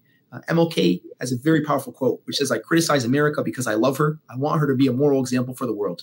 I'm criticizing my party because I want it to be a better and stronger party. I want it to believe in democracy, uh, to live up to its name. Uh, and so that's why I'm criticizing my party, not because, uh, you know, I, I'm antagonistic. I'm just trying to make sure the party allows for debate, allows for dialogue, uh, and allows for the best ideas to win. Uh, when it comes to, you know, what's going on in the district here, like you mentioned, uh, Mr. Larson is the longest serving member of Congress without a primary in the country. Since 1998, there's been really no Democratic opposition, and this is a Democratic stronghold. So I don't think that's healthy for democracy. Uh, you could be, uh, you know, uh, JFK, uh, FDR, Obama, it doesn't matter. Everyone should have an alternative uh, because that's how we allow voters to have a say in who's governing us. and then also, he's the fifth highest recipient of corporate PAC money out of all the House Democrats. Now, I don't know if there ever was an era where corporate money wasn't toxic or corrosive to our democracy, but where we live in now, the era we live in now, it is the most destructive force in our politics. And so uh, I'm running because I understand the power of, of corporate money, and I understand that unless we take this stranglehold off our government, we're never going to be able to have uh, the basics that every other industrialized country enjoys, whether it's healthcare, whether it's a roof over your head, uh, or whether it's uh, a livable wage. And so uh, I call out these contrasts because I want to make our party stronger, I want to make our country stronger, and I want to make sure that the electorate is informed about what is happening in our district. Yeah, see? And if I had my anti corporate super PAC, I would be able to donate and do my own host stick. I could put out beautiful flyers with your beautiful headshot, and you would just be supported by, by an anti corporate PAC. Well, yeah. No, no, I mean, yeah, uh, exactly. It's not it's not balanced. I mean, even if we if we could have a world where it was balanced to be better, but in my opinion, nobody should be able to write a twenty nine hundred dollar check, a fifty eight hundred dollar check, uh, make it all publicly financed. It should all be on a level playing field. Uh, that makes a whole lot more sense. Uh, no one wants to be sucking up to big donors to, to get their money. Uh, it, it, should be a system where if you have the best ideas, people will publicly finance you and we'll all get the same amount of kind of a political currency as, as everyone else. And that's a much more uh, meritorious system that will actually give us a better government and better representation. So where does this put you regarding the primary in August? Is this uh, is there any setback as of right now, or is this just political posturing on the party's part? Uh, ultimately, is this going to affect your campaign in any way? Yeah. So uh, there are only two routes onto the ballot in Connecticut. There's this convention process, and then there's the petitioning process. Uh, we invested time to work with delegates and show them uh, our vision, and many of them, like I said, bought in and wanted to vote for us, but were not allowed to go to the convention. Uh, and so it continuously became harder and harder to, to make it through the, through the convention process. And ultimately, uh, we did not get the, the percentage of the vote that we needed. So now we have the petition process remaining. Uh, this is the hardest state to get on the ballot through the petitioning process. Just the number of votes required is higher than any state. Uh, for instance, New York requires, I believe, about a thousand. Uh, we have about 4,000 required in 40 days. Uh, so we have the highest number of signatures needed per day uh, we also have some of the most stringent requirements around who can sign, who can collect. Uh, you know, this the standard of having every page be for a certain town, and we have a litany of towns here, uh, and you just kind of go through all the regulations and steps, and it's a completely cumbersome process. Uh, but ultimately, I never expected to be given a you know a red carpet introduction to to the party. So I knew we would likely have to go through this process. So we've been building out our campaign to have the resources, to have uh, the staff, to have the volunteers to be able to pull this off. Uh, but I don't want to, uh, uh you know, uh, underestimate how hard this is. This is the hardest state to get on the ballot, uh, and so this is a form of candidate suppression. It's not as though this is an easy thing to achieve, and the Democratic Party leaders knew that, and this is the system that's been designed. and so I understand what they're trying to do, but I'm confident that we will get it done. people here are overwhelmingly on our side. they might yeah. not know, to be quite honest, because I don't think they've knocked on doors for quite some time. but we know that because I was literally just talking to voters for probably six or seven hours today, uh, knocking on their doors. Uh, overwhelmingly, people are supportive of two main things getting corporate money out of politics and new blood. That is what the electorate wants, uh, beside anything else. They are sick and tired of the same old leadership, uh, whether it's uh, Mr. Larson or uh, just the fact that most of Congress has been there for decades now. And so I think we'll get the job done and we'll continue moving forward to the primary date and we'll have a uh, you know continue this dialogue and debate of ideas. When when is the deadline for when you have to be qualified? So we have until June uh, seventh, uh, I believe. So a little less than thirty days now. yeah. Remaining. And so it's definitely crunch time. And so if any of your uh, followers or viewers are in Connecticut, you have to be a registered Democrat to support us uh, to collect these signatures. So that's the only requirement in that. Uh, if you meet that requirement, definitely reach out. Uh, I believe that you probably put up the social media handles of check out our social media. You can DM us to help out. Uh, we're taking volunteers uh, anytime. We're out there from uh, really from 10 a.m. to 8 p.m. We're knocking on doors. We have volunteers out there, and so uh, if anyone wants to help out, we would appreciate your support. If you want to stop by and give us a signature, uh, just DM us again, and uh, we'll get this done. Yeah. Don't be discouraged. Uh, that's what I try to tell people all the time. Um, the it's truth hard. is, uh, it is hard. Um, it's made this way uh, because the system is corrupted and rigged, and they they don't have any merit to stand on. Unfortunately, Representative Larson is very similar to our Representative Wasserman Schultz and a lot of others that are out there that are basically, you know, they've had a very uh, lucrative career for a very long time. They've had it for decades, but over the last five, six years, you know, the dialogue has changed and they know that they're hill of crap they can't sell anymore. And so now they just go to suppressive tactics in order to make it so. Can I just say one quickly? It's not supposed to be a lucrative career. That's the whole point. It should not even be a lucrative career. That like the the I, like you say it like matter of fact because it is, but that's the whole problem. Yeah. It's definitely a huge part of the problem that we face today. And we need a more cohesive uh, movement when it comes to non corporate uh, populist politics. Uh, we are not a movement that is a well-oiled machine than what we need to be, but we need to be helping each other out. And so when someone says, you know, I'm fed up with electoral politics, well, how do you think the people in Connecticut's first congressional district feel? Uh, they don't even know another option. They don't even know that it exists because, again, the Democratic Party has a complete stranglehold over the entire state. So they make the rules, and the rules are not favorable to working people. So that is the signature you know issue that obviously we need to be fighting for. And as Jen said, one, I'm very familiar with Hartford. Um, you know, it does need help, and you know what you're trying to provide is an absolute good, and we'll do everything we can to help. And if for whatever reason uh, they're able to pick you off this time, uh, I know you'll be coming back stronger than ever the next time around. Yeah. So you know, just rest assured, we have your back, and you know, we really appreciate what you're doing. Thank you both. I appreciate the time to speak to your viewers. Uh, and I'm optimistic. Like I said, we will get this done. And getting this done, honestly, will be historic in itself. Nobody has ever done this in Connecticut history, has gotten on the ballot through petitioning for a congressional race here in Connecticut. Uh, so this will be the first time. And nobody's ever won a primary against an incumbent in Connecticut as well. Uh, this is called the land of steady habits. Uh, so we, we are truly trying to shake up uh, kind of the epicenter of neoliberalism. Uh, Connecticut is, is, known for its, its, its neoliberal kind of tendencies and behaviors. but I'm confident that people are ready for a change, and, and that's ultimately what matters most. And so uh, we'll get yeah. this done.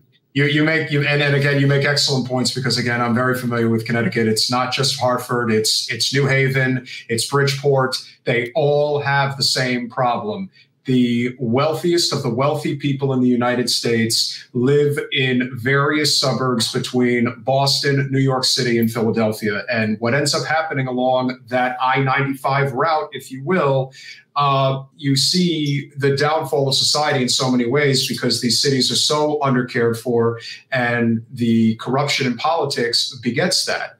Somebody who feels that they have to be sitting in a congressional seat for 25 years, that's a problem.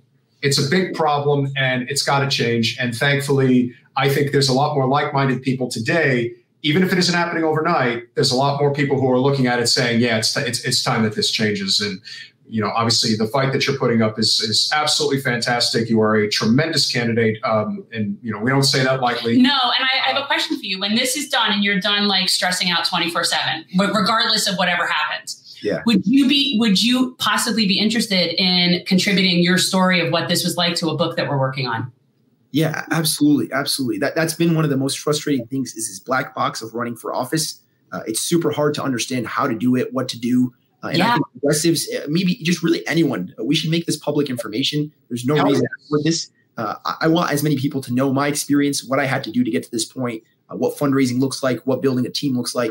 Uh, that way, it's it's more accessible for all Americans for anyone who wants to run for office. So that's awesome. Okay, so we will be we will be hitting you up when you're done with this. Please do, please do, Jen. Muad Hrezi, guys, go to hrezi.com, follow Phone Bank, Text Forward. Bank. Remember, if there is anything that if you want to talk about the importance of phone and text banking right now, phone and text bank to make sure that he gets enough ballot signatures. You can phone and text bank to let people know to get on the ballot just need to let uh, via email or text people will you know supporters of his campaign will come will get the ballot signed at your house you have multiple people living in the house you get multiple signatures and i say way. if nothing else follow and forward because you might not have money and you might not live there but somewhere somehow on your social media chain there might be. So, you know, that's not everybody can give money, but definitely give your time and attention. Damn right. We will, and hope you guys will too. Muad Hrezi, thank you so much for coming thank on and you. best of luck the rest of the way, brother. Thank you, Joe. Appreciate it. Bye. Take care. Bye. You can imagine um, the hell he must be going through. Oh, that's worse than us. But you know, um, the one thing about Florida, while it is expensive to get on the ballot, you have two options. You have yeah. two viable options. But um, sitting here talking to him, I had this thought like, I'm going to ask a bunch of these people that have been running to write their stories yeah. and and and like maybe advice. that's a big part of the book could be you know just basically yeah. sharing that whole sentiment of if you really want to know just how corrupt the Democratic Party really is uh, check out local and state politics but, and see how they hamstring yeah, people I'm thinking, run. Let's talk to candidates that have run for different things. Like he would be an excellent person to write the story about what he's dealing with just getting on the ballot. Like just that that like that vignette of, you know, dealing with the party in that capacity. And then you have another candidate that can talk to you about uh, that could write about what they went through in terms of endorsements or what, you know what I mean? So like it might sure. be yeah, I'm sort of, you know, and I was writing a lot for today. I was writing you know, I'm really wanting to do this because I think that people should know what's going on. Yeah. There are a lot of people that I know, like a lot of what you, what I guess Lance would call normie Dems, um, that mean well, that they live, they wouldn't want the, the system to be this filthy corrupt. If they knew, like, people really don't realize what it's like to get on a ballot and how hard it is to be a candidate when there's an incumbent in the Democratic Party. It's, yeah. it's really, it's, it's like Sisyphus, people. It's it's absurd and it shouldn't be that way. Like that's a problem within the party and just that is something that is so undemocratic and that really could be done differently. You know, we're not talking about national policy. We're talking about just local D- DNCs um, or DECs and the state parties actually allowing challenges. And I think the more we call that out, by the way, they lose numbers on the daily basis, but the more we call them out on this, I do think we can change the party enough um, to where you can have at least a challenge. But the thing that's so frustrating is that you see so many people, and again, there are so many privileged liberals within the Democratic Party ranks that have a huge voice. So ultimately, what ends up happening is their attitude is not that we should be working towards what's in the best interest of the voter. It's no, voters shut up and just listen to our leaders because they know what's best for us and they will convince us that, you know, we're, it could always be worse. Like that's their attitude. Uh, and again, I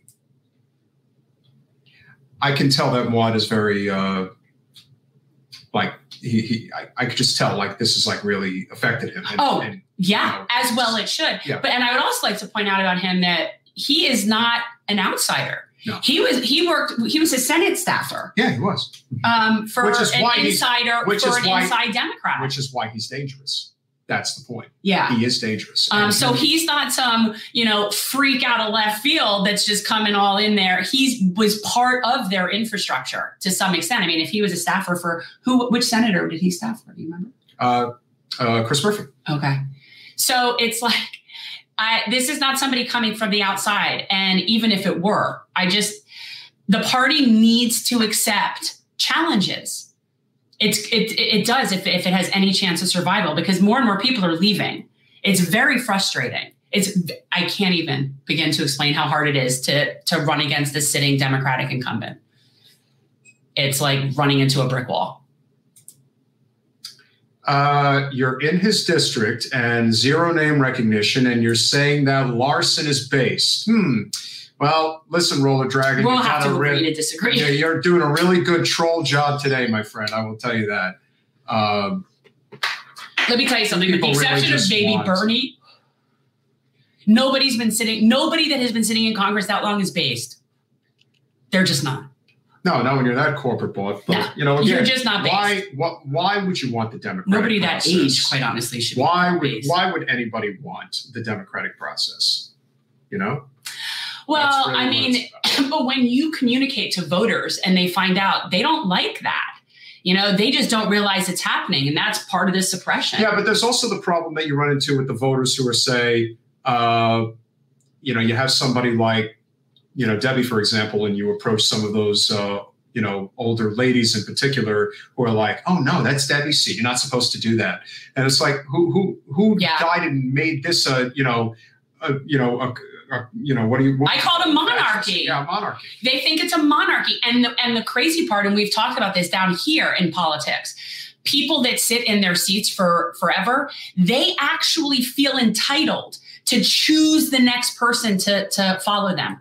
They actually feel like it is their job to bequeath their seat to whom they choose. Mac, whether or not you agree with Andrew Yang, and a lot of people don't, the one thing you can absolutely say that he is doing correctly, if anyone wants a third party movement to really grow in the United States, you need ranked choice voting and open primaries.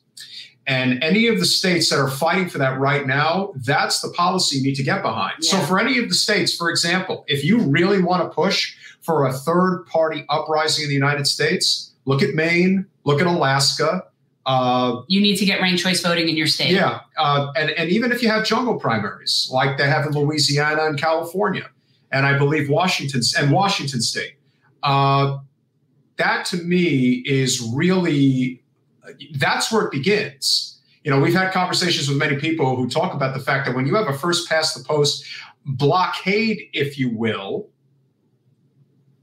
you know that to me really says everything because you cannot win with no infrastructure. At least when you have the opportunity to, yeah, well, you're definitely trolling now, Ruler. we, we won't. We, we just we just like to work with people that use reason yeah. and good judgment, and it doesn't have to be we agree with them and everything. But oh, scat, thank you from you know, I, I appreciate that. Yeah, yeah, we uh, we appreciate our trolls. We appreciate everybody who comes. I agree, on. Paul. It's like you know we are working within the confines of electoral politics, and if somebody is going to even just be great on one issue more than the other person, let's go with that. You know, like like let's work with what we have to some extent. And that's that's the problem. Is it's everything is all or nothing on well, the left. Well, yeah, and we really don't have a lot, but you know what we're working with based on these relationships i think are very important yeah i would hope that anybody who cares about these things would have juan on their podcast yeah. and say hey the democratic the, the democratic party of connecticut literally is a fascist party they are They're, that's being fascist. That is fascist. Is. There is no option. We will give you an option and you'll like, like it, it, and that's it. So that's a big problem. Oh yeah, I'm gonna, definitely going to have to have him write his story about what went on within his his state and local party because that's yeah. really bad. That's really bad. And then so they have to collect four thousand signatures in 40 days. Yeah, that's not, insane. Yeah, they're not going to do it. Uh, Chris agreed. Andrew is cringe at times, but you know what? Andrew at least has some good ideas, and he's at least trying something because there's a lot of people not trying anything he's just a regular guy yeah. and sometimes just says the wrong thing. But the reality about him is is he is somebody that would surround himself with extremely smart people. And what i really like about andrew is he doesn't have the need to be the smartest person in the room. Nope. and he uses good judgment. And he doesn't have ego. No. That's another thing that I and that's about. and that's the thing. So he's somebody that would be so like he'd be good because he would surround himself with really smart people and he uses good judgment yeah. And really, that's what I'm looking for in somebody who's in a leadership position. The biggest issue that I have with Andrew is the fact that he's comfortable as a, as stands today with corporate special interest money in politics. Now, it may be because he sees his cause being fought for. Um, you know, God, I'm, I, am i am trying to have a thought here, Jen. Don't distract me.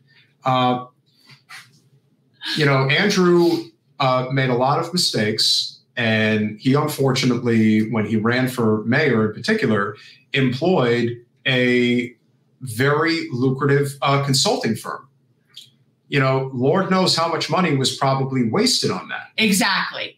That's exactly my point. Yeah. He's not entrenched. So you might not, he's like any person. You'll agree with him some stuff, you won't agree with him some stuff, but he's not dictatorial. He's not authoritarian. He's not on a mission to and I am telling, people. And I he's just wanting to help. And I'm telling you guys right now, I don't know this on authority. You know, we're friendly with Andrew, but we didn't really get to the nitty gritty on this. I guarantee you that it would not be shocking in the least if Andrew really did want to have a cabinet position in Biden's administration, especially on the economics front, and they didn't offer it to him. Mm-hmm. And that's why he decided to run for mayor. He really did want to have an influence within that administration. You know, listen, we have a lot of disagreements with Senator Warren, but I am sure that that was a huge uh, impetus on her part was to make sure that she had an influence on the economic side as well. But we have all seen what a pretty colossal disaster the Biden administration really has been. And as a result of that, you're now seeing uh, just sort of everything all fall apart.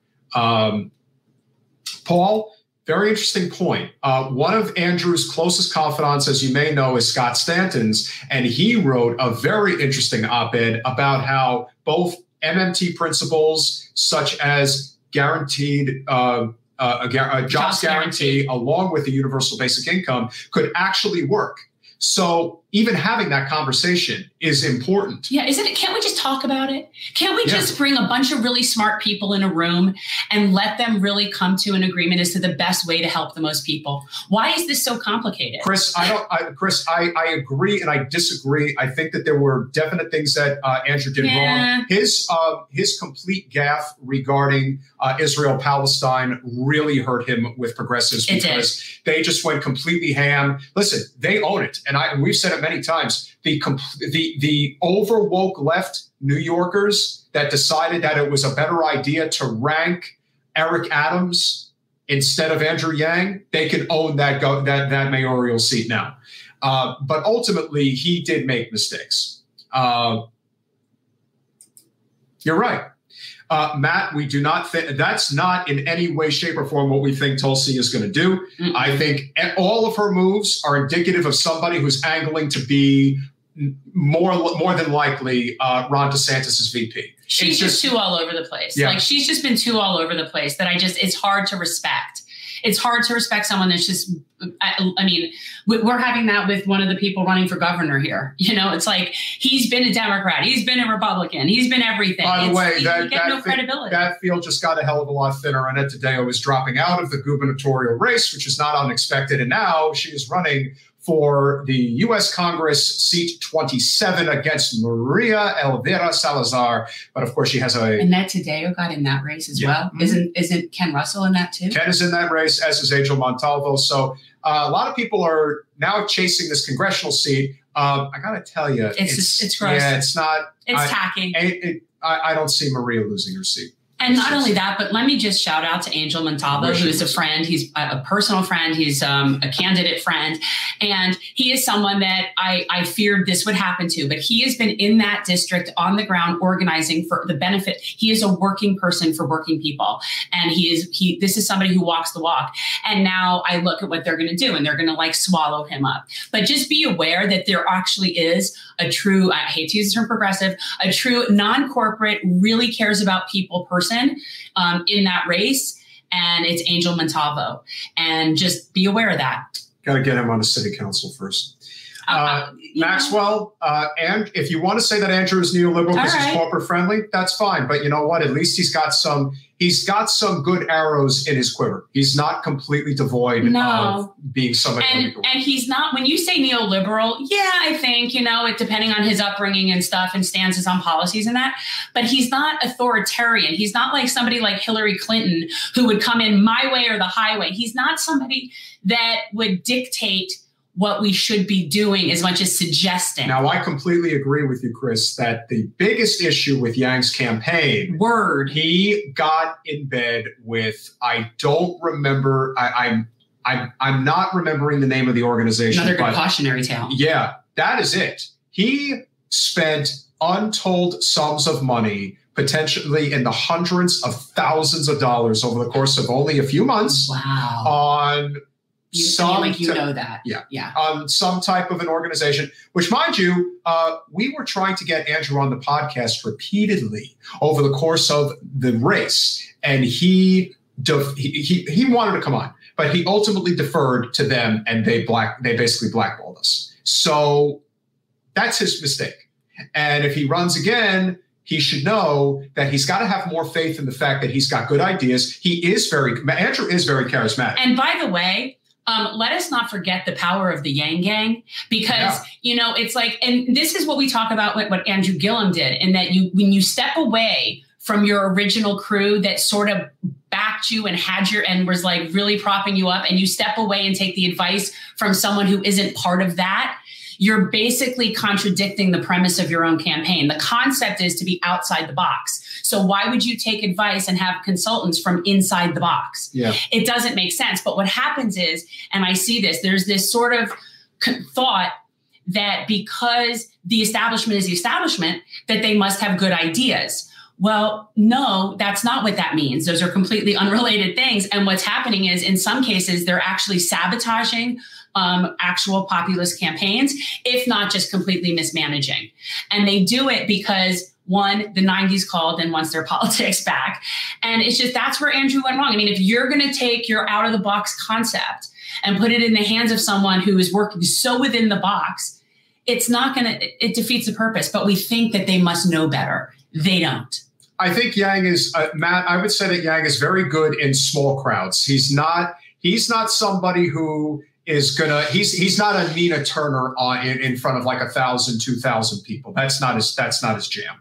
Um, but I think he definitely has a place in what we're trying to do. And everyone should acknowledge the fact exactly. that of all the people that are making the push for a third party movement right now, he's the only one talking about that we need to build a third party infrastructure. Local. Too. That's what you need. You need ranked choice voting and uh, open primaries. And as you have said many times before, and it's true, and enough history has come and gone where people have recognized that the Green Party is too niche, it is way too outdated, it doesn't have any juice. People realize that they have made countless mistakes. And for anyone who wants to say, well, that's going to happen anyway because they're not part of the, you know, they're not part of the system. They're not part of the two party duopoly. Yeah, we get that, but it's never been a party who is actively pushed. When they had their best run, with Ralph Nader and candidates of that of that magnitude, where they could have been pushing for ranked choice voting and open primaries, they never did. And if that's not bad enough, the nail in the coffin for me regarding the Green Party was when they had an opportunity to get Jesse the Body Ventura on their ballot as the president in 2020 and instead went with Howie Hawkins. Yeah, and when I say niche, I I agree with their platform. Like their platform is like I have no problem with any of their platform, but their their branding is more what I'm talking about. Like I just think it's to even the name, the Green Party. It's just like to somebody who's you know in a independent red place that might be just a bunch of long-haired hippies i don't know like i'm just saying it just it's not marketed well um, and i'm going to answer you because i saw that uh, no i'm not against bds um, I don't participate. I don't do that. Like I don't. You do you. Whatever you want to yeah, support. but I don't. I have no problem with the BDS movement. I support it as a nonviolent movement. My my concern with me not participating in terms of purposefully not buying things or sanctioning. Not that I have any power, but I always am concerned that it who it's affecting. But as far as um, anybody who supports it being silenced or teachers having to say that they don't support that, I am vehemently opposed to all of that. I think you should be able to BDS your little heart's content if that's what you want to do. So I absolutely agree. There you go. What the Alaska Green Party did, I think that that is absolutely what you should do. But unfortunately, there is, um, you know, it's a rudderless ship in many ways. And so that's what we're trying to solve here. That's why we have these conversations. Jesse Ventura is my big get, by the way. Yeah, yeah. Anybody has any connection to Jesse? I'd love. I, I want him. I'd love. No, that sounds more like Arnold. No, what if I, I can't on the podcast? No, but I I love Jesse Ventura. I liked him when I was a kid, like younger, and I and my dad and I would go to like the wrestling stuff. Like he was great. Let's put it this way: if Jesse Ventura was the candidate of the Green Party in the absolutely chaotic 2020 presidential election season, oh, he had five percent of the vote written over. I think so too. And and the thing about him is, is he's so been so successful as an independent. And by the way, uh, I'll shout out his book. He, he's written lots of books, but the one that I like the most was Democrips and Rebloodlicans. And it I really, it's great. And it really talks about how that these two parties are gangs they're like gangs and and and it's really demented but anyway i love jesse so i'd love to have him on the show yeah uh, but the greens are just it's too niche and they don't market well and they're just not it doesn't reach enough people. Shout out to Corey Springer up in Minnesota. And yes, Jesse Ventura was an independent governor. Okay, so I got a message the other day from a law school, like an old law school friend that I haven't spoken to on LinkedIn. So on LinkedIn, I got a message. Um, and he is actually, there's a new district in Minnesota, which is your congressional district one, Minnesota. And he his name is James Rainwater so shout out to James. And he is running in a very big field in the Democratic Party but it's a plus R. So but I'm just I'm just giving a shout out to him. But if you're in Minnesota one check out James Rainwater. Yeah there you go that's my plug so we appreciate you guys. Uh, what do we have coming we do up? not have anything planned for Monday as of yet, but I'm leaving town this weekend. Oh yeah, I'm right. going to see the Piano Man at the Garden on my birthday. So you're going to be in. So you're going to be uh, coming on remotely. Is, is that is that what you're saying? Uh, no. You'll be uh, back by Monday. Yeah, oh, I'm coming back Sunday. Oh, I don't know. My birthday Saturday, and I'm meeting my son in the city uh, for my birthday, and to we're going to see Billy Joel at the Garden. Now I've seen Billy Joel numerous times. I mean, numerous times, but never there and I've heard that it's a certain kind of special to see him there. So I'm, I'm excited about that. Speaking of, and the last thing before we go, guys, speaking of BDS, uh, you can stop with the whole BDS thing at this point because I will tell you right now that with what just happened with that assassination of oh, uh, the journalist, journalist, that was without question the Israeli military who assassinated that journalist. Wearing a journalist press vest. This journalist evidently is um, was somebody who was covering the crimes of the Israeli army against the Palestinians. Well, right. She's actually was the first, I believe, female reporter on the ground for Al Jazeera in that area. Mm-hmm. And this is someone who's been reporting for Al Jazeera, has been press since I believe they said like 98. They're not going to be able to talk their way out of this one. And the talks for BDS are going to get very, very strong. Like she's she she was my age and had been reporting for Al Jazeera since she was 25 years old. Yeah. And and this is like, you know, and I uh, yeah, we could talk. You know, watch, I again watch, watch what you say. No, no, no. I I will always say what I mean about BDS. I don't have a problem with it. I personally don't boycott, divest, or sanction. Um, if somebody else wants to, that's their business. I don't, right, and I certainly support their right to talk about it. I support that, but um, and and if you were to get, tell me specifically, okay, we are sanctioning these specific businesses in the West Bank that are on occupied land and these specific businesses, then I, I wouldn't even have a problem with that necessarily. I just I'm concerned as to who's being sanctioned and what working class. It's people, always working people. That well, I right, and so what working class people um, are being affected. So that's sort of my concern with it. But so I'm I'm I have no problem with you BDSing. With that said, we appreciate you guys. Or what's the other thing? BDSM go BDSMing. I'm, I'm in favor of whatever consenting adults want to do with mm. with their own selves, and that includes how they spend their dollars. So you know. Oh Lord. Well, we sympathize with you, Corey. Guys, we really appreciate all of your support, and of course, uh, make sure you hit the like button, subscribe. Make sure you comment once this is off the air. And if you could become a patron, we would really appreciate it. Patreon.com forward slash generational change. That's the banner right over Wait, here. Wait, seven is Ilhan, right? Isn't seven Ilhan? No. no. Okay. No. And so, with that said, we appreciate you guys. Thanks for the birthday wishes to Jen. Oh, thank you. I don't even normally even like. I really don't. It's not a big deal to me, other than I'm getting to go see the Piano Man. Yeah, there you go. Sing us a song, Piano Man. it's ne- it, and it never disappoints. I have to tell you, like I I've made eye contact with him twice. Twice. And I will say that the last time I saw him was here on New Year's Eve a few years ago, and my family was on a cruise, and I went by myself because it's really close to my house. And I got a ticket like last minute, and I just went to the show. And I was kind of in sort of obstructed view, which I don't care. I've seen him so many times. Like, so I'm sort of obstructed view right where he walks out and his little staff was down there and everybody's down there and they were getting ready to toast at midnight and having champagne and i saw one guy go to another guy like this and the guy went like that and so I went like this to them. They came over to me and I shared my weed with them. This was Billy's um, tour, his roadies and stuff. And so then they went, had New Year's, whatever, and they came back and I got a staff t. They threw a staff t-shirt up at me. And so I should have allowed you to come back and celebrate. Well, I, I don't, you know, whatever. But so anyway, that was the, that was the best. But whenever I've seen him, i will always yell, "Hey, Billy!" And I, I've eye contact twice. Just saying. Uh, well, we all have our brushes. We all have our brushes with greatness. So. Thank you guys. Appreciate you all. We'll see you Monday. Thanks for watching. If you want to support our mission to transform politics into service, please like this video, subscribe, follow us on social media, and consider joining our Patreon, where you'll get early access to our interviews as well as other exclusive content. Links are in the description. Peace out.